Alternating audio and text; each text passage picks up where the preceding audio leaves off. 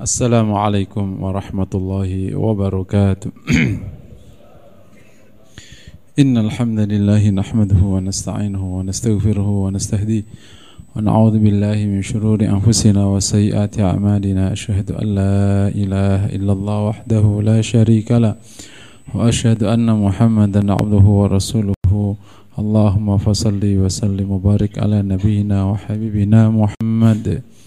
وعلى آله وأصحابه ومن تبعهم بإحسان إلى يوم الدين أما بعد Jamaah yang dirahmati Allah dan intinya mari selalu kita minta syukur kepada Allah atas semua limpahan karunia-Nya terutama pada siang hari ini.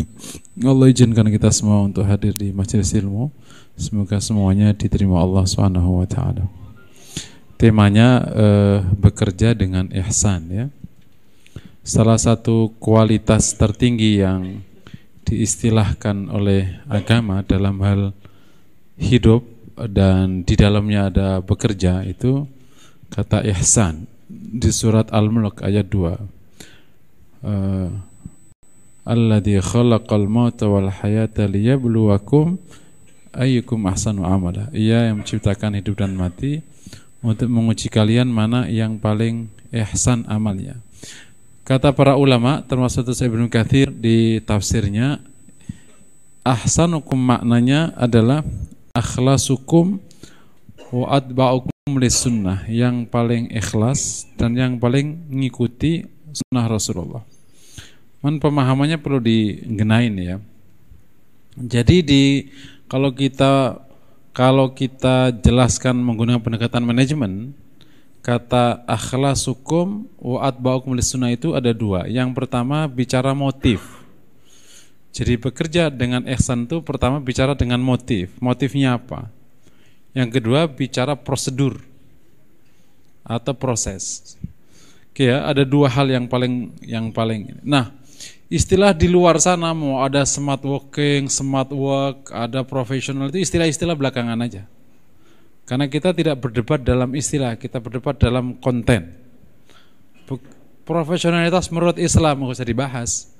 Karena kita punya satu kualifikasi namanya ihsan. Itu aja yang dipegang kontennya, bukan namanya. Kalau nama di luar sana di bab manajemen banyak sekali istilahnya.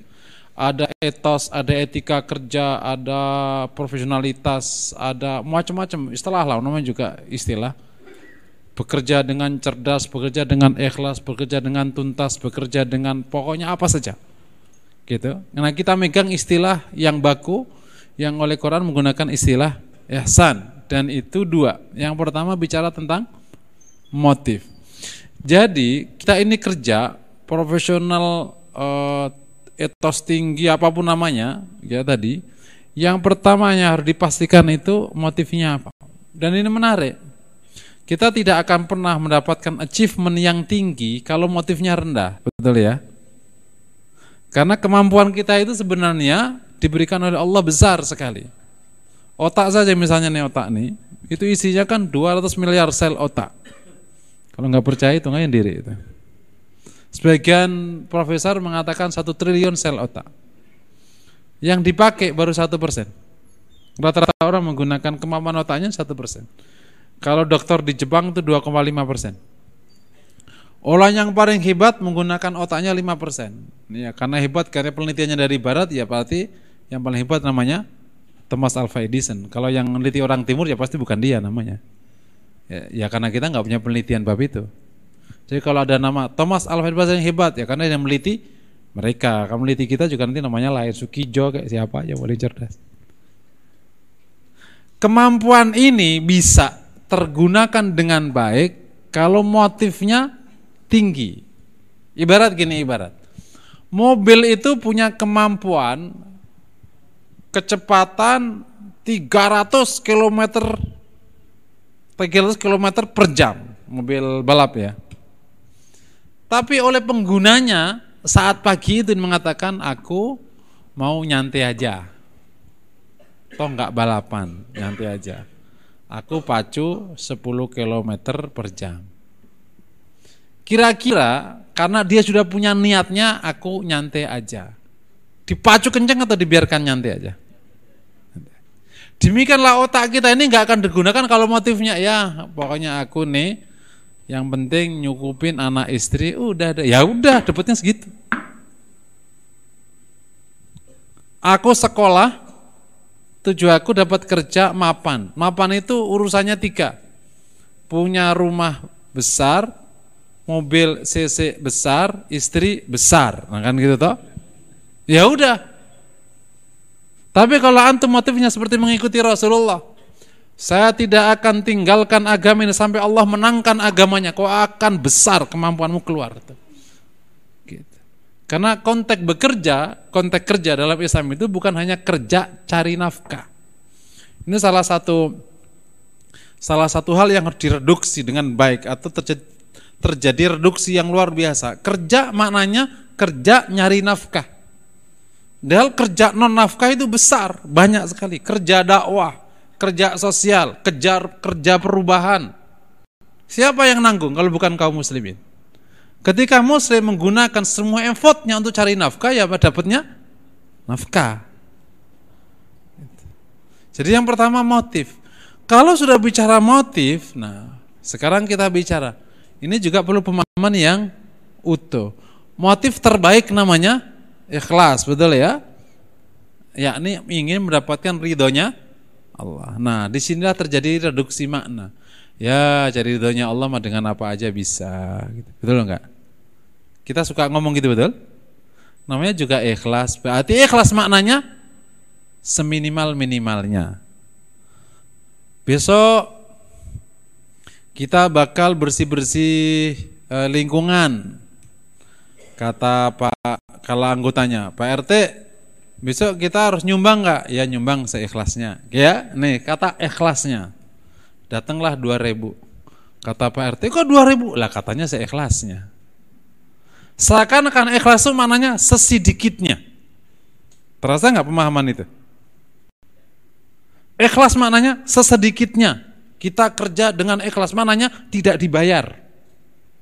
Ikhlas maknanya sesedikitnya. Ikhlas maknanya ngawur. Pak kerjanya kok jelek? Namanya kan seikhlasnya Pak. Benar nggak? Profesional dong ya. Kalau gitu jangan seikhlasnya, profesional dong. Gitu. Seakan-akan seikhlasnya itu sesedikitnya, sengawur-ngawurnya, sejelek-jeleknya. Kita nyumbang seikhlasnya, yang keluarkan sedikit yang banyak. Ini pemahaman yang fatal. Simple cara memahaminya. Kalau kau ingin dipuji mertuamu, kau munduk-munduk sampai mengeluarkan ratusan juta, betul ya? Supaya dapat satu wanita itu loh, berapa ratus juta kau dapatkan dulu? Pendekatan, berapa puluh juta itu dulu? Ngambil mindahin anaknya, berapa ratus juta itu dulu? Kalau kau ingin dipuji mertuamu saja, kau harus mengeluarkan sekian banyak penampilan terbaik dan seterusnya, maka kau kalau ingin dipuji oleh Tuhan mertuamu, kau mestinya jauh-jauh lebih baik. Betul enggak? Ini logika yang kebalik. Makanya Ibnu Qayyim mengatakan ikhlas itu rukunnya tiga. Untuk baca buku Madarijus Salikin. Di Madarijus Salikin. Ikhlas itu rukunnya tiga. Kalau kurang berarti tidak sah atau tidak sempurna. Yang pertama tujuannya satu Allah. Kalau tujuannya bukan Allah namanya bukan ikhlas. Nanti berdampak ke mana-mana. Yang kedua sesuai dengan ilmu, yakni standar, kerja standar, bukan di bawah standar. Kalau konteksnya ibadah berarti sesuai dengan aturan ibadah. Kalau muamalah sesuai dengan aturan muamalah. Kalau ada orang kerja datang jam 9, pada aturan jam 7, namanya justru bukan ikhlas lah. Katanya ikhlas ya. Justru kalau kau ikhlas datangnya benar. Paham? Karena Allah nyuruh kita benar, aufu bil uqud. Clear ya? Nah yang ketiga maksimal. Kalau tidak maksimal namanya kurang sempurna ikhlasnya. Justru kalau kau ingin dipuji Allah maka kau harus maksimal. Apa sih ikhlas itu? Gitu. Orang suka menggambarkan ikhlas itu kayak orang buang air hilang. Gak kok hilang gimana? Ikhlas itu pamrih. Setuju? Saya itu kerja nggak nggak ada pamrihnya. Nggak mungkin, itu nggak logik. Tidak mungkin ada tindakan tanpa motif, itu mustahil. Ini teori teori motivasi. Ada nggak orang bertindak tanpa motif? Nggak mungkin. Motifnya apa? Nah, kalau motifnya Allah, itu namanya ikhlas. Selain Allah, apa pun namanya, namanya ria. Apa pun namanya. Takut orang, disebut orang, ketahuan orang, kelihatan orang, ingin orang, dan selain Allah namanya Nah, motif Allah itu apa? Ingin dipuji Allah, ingin dikasih pahala oleh Allah, ingin dicintai Allah. Itu namanya ikhlas semua itu. Ya ingin dari Allah apa pun. Kalau sudah dari Allah apa pun namanya, dapat itu ikhlas. Akhirnya para ulama menggunakan dua level ikhlas tertinggi namanya ingin dipuji Allah, namanya diridhoi. Dipuji itu diridhoi itu dipuji itu. Diridhoi itu diterima dengan sukacita, itu namanya diridhoi. Kita kelak diterima oleh Allah dengan sukacita dipuji oleh Allah. Allah nyebut para ambia kan dengan pujian. Salihin, qanitin dan seterusnya. Yang kedua, ingin dibalas oleh Allah. Jadi kalau ada orang nggak pampre ya nggak mungkin lah, pasti pampre. Gitu. Jadi nah, kamu ulangi lagi. Motif ini luar biasa. Gitu. Yang membuat seluruh effort kita atau seluruh kompetensi kita itu bisa meledak. Karena seluruh komponen ini itu terkait dengan kata Allah. Ini kan yang menciptakan Allah. Jadi saya kalau menggunakan uh, pendekatan energi-energi di badan itu. Jadi ini kan ada listrik di badan itu. Kalau sudah kepicu kata Allah, itu meledak kemampuannya. Itu penjelasannya kenapa sahabat achievementnya tinggi sekali. Karena dia datang pergi untuk Allah. Antum nggak pernah bisa jelaskan pakai logika biasa. Gimana generasi awal itu punya achievement, karya hasil yang luar biasa. Yang hari ini hampir nggak nggak bisa kita jelaskan. Contoh gini ya, 10 tahun para sahabat bersama Rasulullah SAW itu perangnya sekitar 54 kali, betul ya? Kalau kita bagi rata, perangnya dimulai kan tahun kedua, kita bagi rata 9 bulan, 9 tahun, itu per 2 bulan perang. Oke, per 2 bulan perang. Pertanyaannya, kapan nyari nafkah? Waktu dia pergi perang itu minimal ada empat uang yang harus ia kemudian pertama uang untuk dirinya waktu jalan ke perang. Yang kedua uang untuk keluarganya pesangon. Yang ketiga uang wak, e, jadi uang yang dipakai dirinya, uang yang dipakai untuk keluarganya. Terus uang yang eh jadi waktu dia bekerja, waktu dia bekerja ya, bekerja ini waktu dia bekerja di luar waktu perang, jadi bekerja untuk waktu dia waktu bekerja. Yang kedua untuk keluarganya. Terus waktu nanti untuk perang dan bisa jadi berikutnya harus ada sesuatu yang disetorkan ke katakan ke negara supaya dipakai untuk orang-orang yang tidak mampu perang. Empat harus kumpulin. Sementara kerjanya hanya enam bulan kalau kita buat average ya. Karena kan setahun e, enam kali berarti kan kerjanya hanya enam bulan. Kan kan ya? 54 dibagi 9, ketemunya itu setiap tahun sekitar 6 kali. Nah, kalau kerjanya cuma 6 bulan, berarti dia effortnya 3-4 kali lipat. Coba kemampuan kita sekarang bekerja. Kita kerja berjam-jam. Hampir 18 jam. Hasilnya satu istri dua anak, betul nggak? Hasilnya itu mempertahankan satu istri sama dua anak, betul? Nggak ada capaian lain kan? Karena dari awal motifnya nggak diledakin. Kita datang pergi hanya untuk cari nafkah. Kau tidak ingin satu capaian besar. Aku ingin diterima oleh Allah.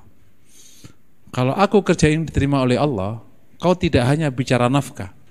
Kau akan bicara zakat, kau akan bicara biaya dakwah, kau akan bicara kau akan bicara dan alokasi untuk nafkah itu nanti ketemunya hanya sepersepuluh dari penghasilanmu.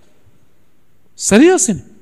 Masalah utama kalau kita sedikit keluar dari tema. Masalah utama muslimin hari ini adalah bukan kita itu tidak punya. Kita banyak yang punya. Cuman alokasi terbesarnya untuk konsumsi keluarga.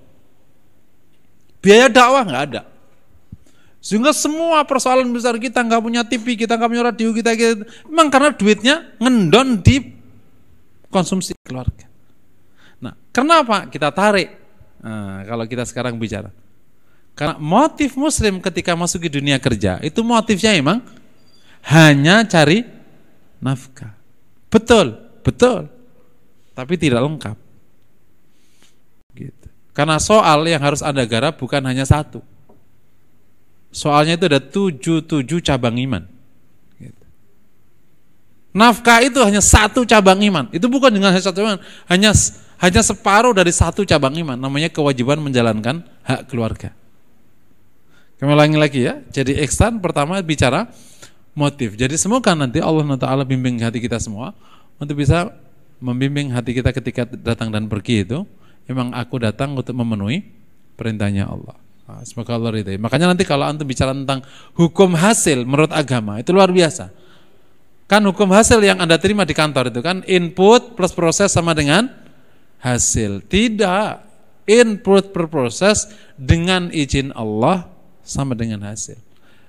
Tidak selalu input sama dengan hasil. Makanya ada orang berkarir ketemunya jeblok, berkarir ketemunya meledak karena izin Allah membuat meledak atau enggak meledak. Gitu. Jadi yang pertama, kalau bicara ihsan atau di luar sana namanya apa sajalah.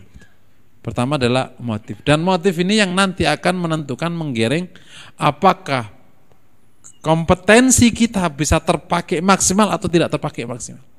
Gitu. Begitu ikhlas, insya Allah maksimal. Kalau berpemahamannya. Karena ikhlas akan membuatmu kerja 24 jam.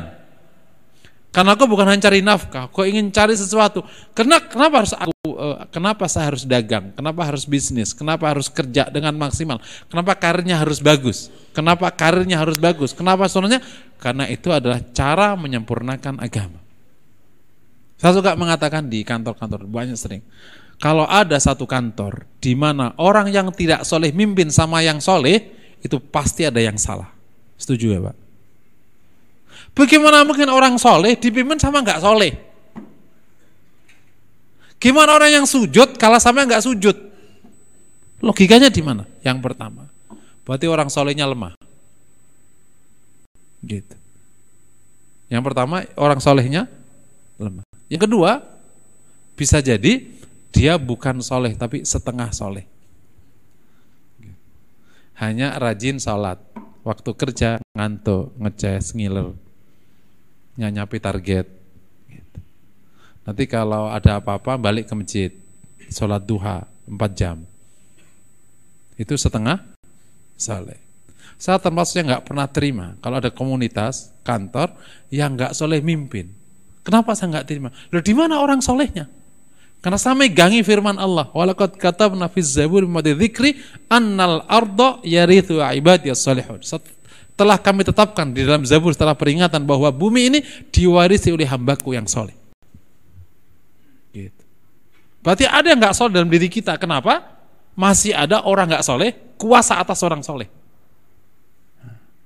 Kenapa jadi tegang gitu? Pak? Setuju ya? Ini perlu dipahamkan dengan baik gitu. Eh, ini kerama sampai urusan ikhlas saja masih fatal pemahamannya. Gitu. Masa ada orang ikhlas, ikhlas itu nggak pamre. Ya itu justru nggak ikhlas. Masa ada nggak pamre? Kalau nggak pamre, berarti nggak ikhlas. Berarti kan nggak pamre pada Allah berarti kan? Gitu. Itu yang pertama ya, bicara motif. Dampak dari motif ini, nanti kalau nggak cukup ya nanti ketemu di waktu lain.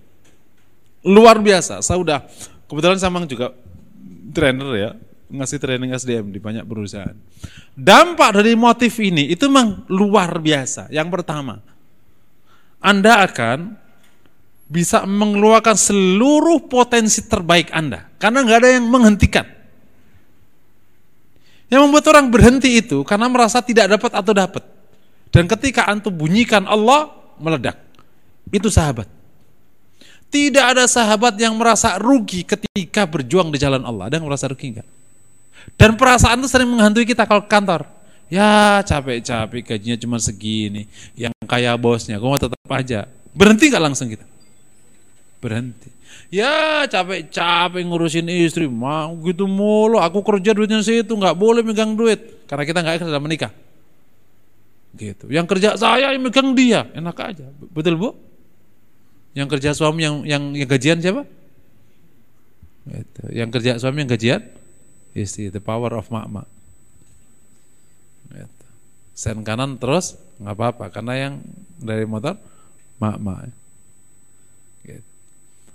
jadi kompetensi bisa kepake full jadi sebenarnya perkara achievement itu kalau pakai teori simple ini tergantung yang kau pakai berapa kemampuan begitu aja sama dengan kecerdasan bagi teman-teman yang sekarang sekolah. Cerdas enggak cerdas itu teorinya cuma simple. Otakmu yang kepake berapa? Kalau dengan bahasa lain, yang kesambung antar sel otak itu berapa gitu aja. Yang kesambung banyak berarti kau pintar, cerdas. Dan cara nyambungnya pakai ibadah, pakai tilawah, pakai zikir itu nyambung. Cara mutusnya stres, narkoba, handphone tuh mutus. Makanya yang suka narkoba, suka handphone, dia pelupa. Karena itu mutus, mutus sel. Sudah ada penelitiannya. Gitu. Jadi makanya kenapa orang kalau hafid Quran cepat? Karena itu nyambung otak, nyambung, nyambungin sel. Jadi itu pertama, kita akan mendapatkan satu proses peledakan kompetensi yang luar biasa. Nah, kalau dalam bahasa agama suka disebut dengan uh, itu uh, barokah dari Allah atau pemberian Allah gitu. Padahal fattakullah wa yu'allimukumullah. Yang kedua, kau akan merasa nyaman sepanjang proses bekerja. Dan itu penting. Karena begitu gak nyaman, itu separuh kemampuan pergi. Gitu. Hebat bukan sekedar kau mencapai hasil, tapi kau bisa melewati masa sulit untuk mencapai hasil. Karena tidak ada jalan menuju hasil itu pakai karpet merah. Itu adanya cuma di sinetron. Jalan menuju hasil itu pasti akan ada onak dan duri, ada tantangan. Nah, orang ikhlas itu bisa melewati masa itu dengan damai, dengan tenang. Saya mau tanya, apakah pernah para sahabat ngeluh? Ya Rasul, gitu. Berat kali ya hikit kau. Setiap hari perang, kapan nih menang? Gitu. Ada nggak mau nggak gitu nggak? Dia menikmati proses, gitu. Ikhlas itu membuatmu menikmati proses. Dan menikmati proses, cara terbaik membuat Anda berproses. Gitu. Kalau Anda berproses, nggak pernah berhenti, capek hasil nggak? Tapi kalau Anda tidak menikmati proses, maka peluang untuk berhenti. Kalau berhenti berarti tidak capek hasil. Sementara kemampuanmu meledak, sementara kamu menikmati proses. Keren nggak? Siang malam kerjanya. Dan kita nggak merasa berdosa. Lain kalau motifnya profan. Itu makanya disebut sabili syaitan oleh Rasulullah. Maka nas kerja lewalitin sagir fa sabilillah yang kerja untuk memberikan nafkah kepada anak yang kecil dari sabilillah tapi maka kerja sa lil iftikhar untuk bangga-banggaan fa sabilil syaitan. Malam-malam kerja nyari duit untuk supaya nanti nyaingin mobil sebelah rumahnya. Ya panaslah kepalamu. Tapi kau kerja malam, kenapa kau lembur? Misalnya lembur ya, semua tidak disarankan. Karena saya harus penuhi biaya untuk bangun pondok Ustaz. Oh, keren nggak? Gitu. Muslim datang itu bukan untuk dirinya. Ini juga rumus harus dipahami. Ingat, Muslim itu dicipta oleh Allah bukan untuk dirinya. Setuju? Halo? Karena Allah berfirman, "Kuntum khaira ummatin ukhrijat linnas ta'muruna bil ma'ruf wa munkar wa tu'minuna billah." Kalian sebaik-baik umat yang dikeluarkan untuk manusia. Kerjamu amar ma'ruf nahi munkar dan beriman kepada Allah. Sepertanyaannya, apakah engkau bisa amar ma'ruf sementara kau lemah? Apakah bisa amar sementara kau miskin? Apakah bisa amar sementara kau tidak punya? Sementara karirmu jeblok, sementara muka staff sepanjang masa. Bisa minta maaf. Jadi satu-satunya cara kita amar ma'ruf kalau kau punya posisi penting di masyarakat. Kau punya posisi penting di kantor. Kau punya uang. Kau punya apa? Kau bisa amar ma'ruf. Setuju ya? Nah, itulah karir. Gitu. Nah motif itu kalau kuat, kau menikmati proses itu. Tadi kembali ke poin kedua, kau meledak kemampuanmu. Pada waktu kau datang karena dan untuk Allah, Kau bukan hanya mencari nafkah untuk istrimu. Kau mencari sesuatu agar kau bisa berzakat. Agar kau bisa haji. Agar kau bisa biayai dakwah. Agar aku, agar aku bisa kasih nafkah yatim miskin dan seterusnya. Ini kisah nyata betul. Salah satu santri di pondok saya, tahun 70-an tapi generasi di atas saya jauh sekali. Cerita ini sering saya ulang-ulang karena memang keren. Dikasih modal Pak Kiai 100, 100 perak kertas merah zaman dulu ya, uang merah. Cila ini bapak ini itu jadi pengusaha besar besar besar besarnya, ekspor ke Jepang mana-mana lah. Dia biayai banyak pondok, termasuk pondok di saya itu biayai beliau. Pondok semua kebutuhan pondok, bangun pondok dari beliau. Tapi nggak sedikit, ada pondok daerah Rembang, pondok Jawa Timur, pondok di daerah mana-mana, iya biayai. Dia punya yatim piatu, dia punya pegawai ribuan dan seterusnya. Terus punya beberapa katakan kiai itu juga di gafalai sama beliau. Datanglah teman seangkatan ke Pak Kiai. Pak Kiai bisa dimodalin kita. Kayak Mas itu sampai wah sukses lah. Kata Pak Yai gini, Ya kamu jangan iri sama temenmu itu. Temenmu itu sekarang tanggung jawabnya besar. Biayai berapa pondok, termasuk pondokmu ini. Terus biayai berapa pegawai. Biayai berapa uh, tadi ada yatim, ada banyak sekali biayai. Maka Allah kasih besar. Lah kamu ini biayai satu istri, dua anak. Ya dapatnya segitu. Paham maksud saya? Motif ikhlas itu membuat kau akan menggarap semua hal yang membuat Allah ridho padamu. Gitu. Dan semua yang membuat Allah ridho padamu itu bukan hanya ngurus istri dan anak-anak. Kau harus kau harus urus agama Allah. Kau harus urus tegaknya agama. Kau, kau harus urus zakatmu. Kau urus hajimu. Kau urus, kau urus dan itu nggak sedikit biayanya. Makanya perlu karir yang benar, perlu bisnis yang besar supaya bisa biayai itu semua. Separuh cabang iman itu tujuh tujuh itu semua butuh dana. Kalau kita ingin berbuat baik sama orang tua, bisa pakai senyum doang nggak kira-kira? Waalaikum, beh, saya datang. Oh, iya, bagus. Kalau nggak bawa bagus nggak? Kalau kita ingin berbuat baik sama orang miskin, ya orang miskin, aku nggak bisa sudah sudah aku senyum. Iya Ustadz, ya saya sih seneng Ustadz senyum. Tapi lapar nih nggak bisa kenyang oleh senyum, betul? Gitu. Memang sodako, senyum itu sodako, tapi nggak buat kenyang. Sodako tetap, tapi nggak buat kenyang. Dia butuhnya kenyang. Dan lain sebagainya.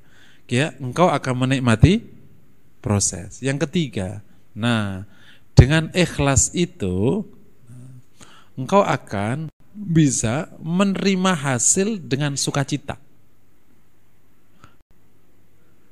Dulu tahun 80 teori motivasi itu berbunyi, jangan pernah cepat puas karena akan berhenti cepat. Teori motivasi yang baru enggak. Nikmatilah hasil setiap sekecil apa pun agar engkau bisa mencapai hasil berikutnya. Ada istilah nikmati kemenangan-kemenangan kecil agar engkau bisa mendapatkan kemenangan dengan ikhlas kau tidak pernah merasa gagal Orang kerja, orang kerja, ternyata karirnya mentok. Ya mentok, ya udahlah. Enggak, insya Allah. Karena hal terbaik sudah kau dapatkan namanya pahala dari Allah sebelum gajimu. Kan ini omongan besar ini kan belum tentu hasilnya baik juga kan. Begitu kita ngomong ternyata gagal juga. Usaha gagal, karir mentok gitu. Kita nggak tahu gimana kuasa Allah atas kita, betul ya. Kalau udah memperbaiki tetap aja mentok gitu. Kalau sudah kayak gitu, ikhlaslah yang membuat kau bisa menerima hasil dengan ridho. itu billahi sehingga nggak terpuruk. Karena satu satu masalah besar bagi orang untuk mencapai sesuatu adalah dia terjerembab dalam keterpurukan namanya al-qunut atau keputus asaan. Makanya itu diharumkan oleh agama. La taqnatu mir rahmatillah. Wa yakunu kafirun. Siapa yang putus rahmat Allah kecuali orang kafir. Nah, dengan ikhlas, clear, kita akan terima hasil. Gitu. Alhamdulillah, istri itu bentuknya, nggak usah disesali. Nah, kita menerima hasil. Alhamdulillah, sampai umur 40 karirku segini. Alhamdulillah. Kita perbaiki lagi. Kita perbaiki. Bekerja terus nggak jadinya? Terus. Tapi kemampuannya berhenti nggak? Enggak bekerja terus tapi kemampuan terus karena harus ini masih harus ini nanti dengan izin Allah pada waktunya Allah akan kasih nah, oke ya jadi kamu ulangi lagi ihsan itu pertama bicara motif yang kedua bicara prosedur atau proses dan tidak ada proses prosedur yang lebih baik daripada yang dicontohkan baginda Nabi Shallallahu Alaihi Wasallam gitu. tidak ada satu proses yang lebih baik daripada yang dikerjakan Rasulullah saya sudah banyak penelitian penelitiannya. Gimana cara memanage, gimana cara berkomunikasi, gimana cara bekerja itu simple, cepet, dapat besar. Kita ini umatnya itu ruwet, panjang, nggak nggak efisien, nggak genah pokoknya. Gitu. Kerja 14 jam hasilnya cuma segitu. Rasul itu kerjanya simple banget. Rapat cuma sekali pertemuan, putus. Perang badar sekali pertemuan, putus. Perang hads sekali pertemuan, putus. Gitu. Nah, ini orang rapat bikin masjid kok setahun. Pas tahun terus mohon bikin proposal. Udah jadi penelitiannya mati. Saking lamanya proses. Nah, nanti di bab proses kita akan ketemu di kesempatan yang lain ya. Jadi ada proses. Nanti kita akan teliti mulai dari uh, endurance, kapasitas proses di proses itu tuntas macam-macam itu semua di dalam kategori proses. Tapi itu di cover oleh satu motif yang besar namanya ikhlas dengan pemahaman yang benar. Mungkin demikian yang bisa saya sampaikan. Ini yang singkat ini supaya bermanfaat. Wassalamualaikum warahmatullahi wabarakatuh.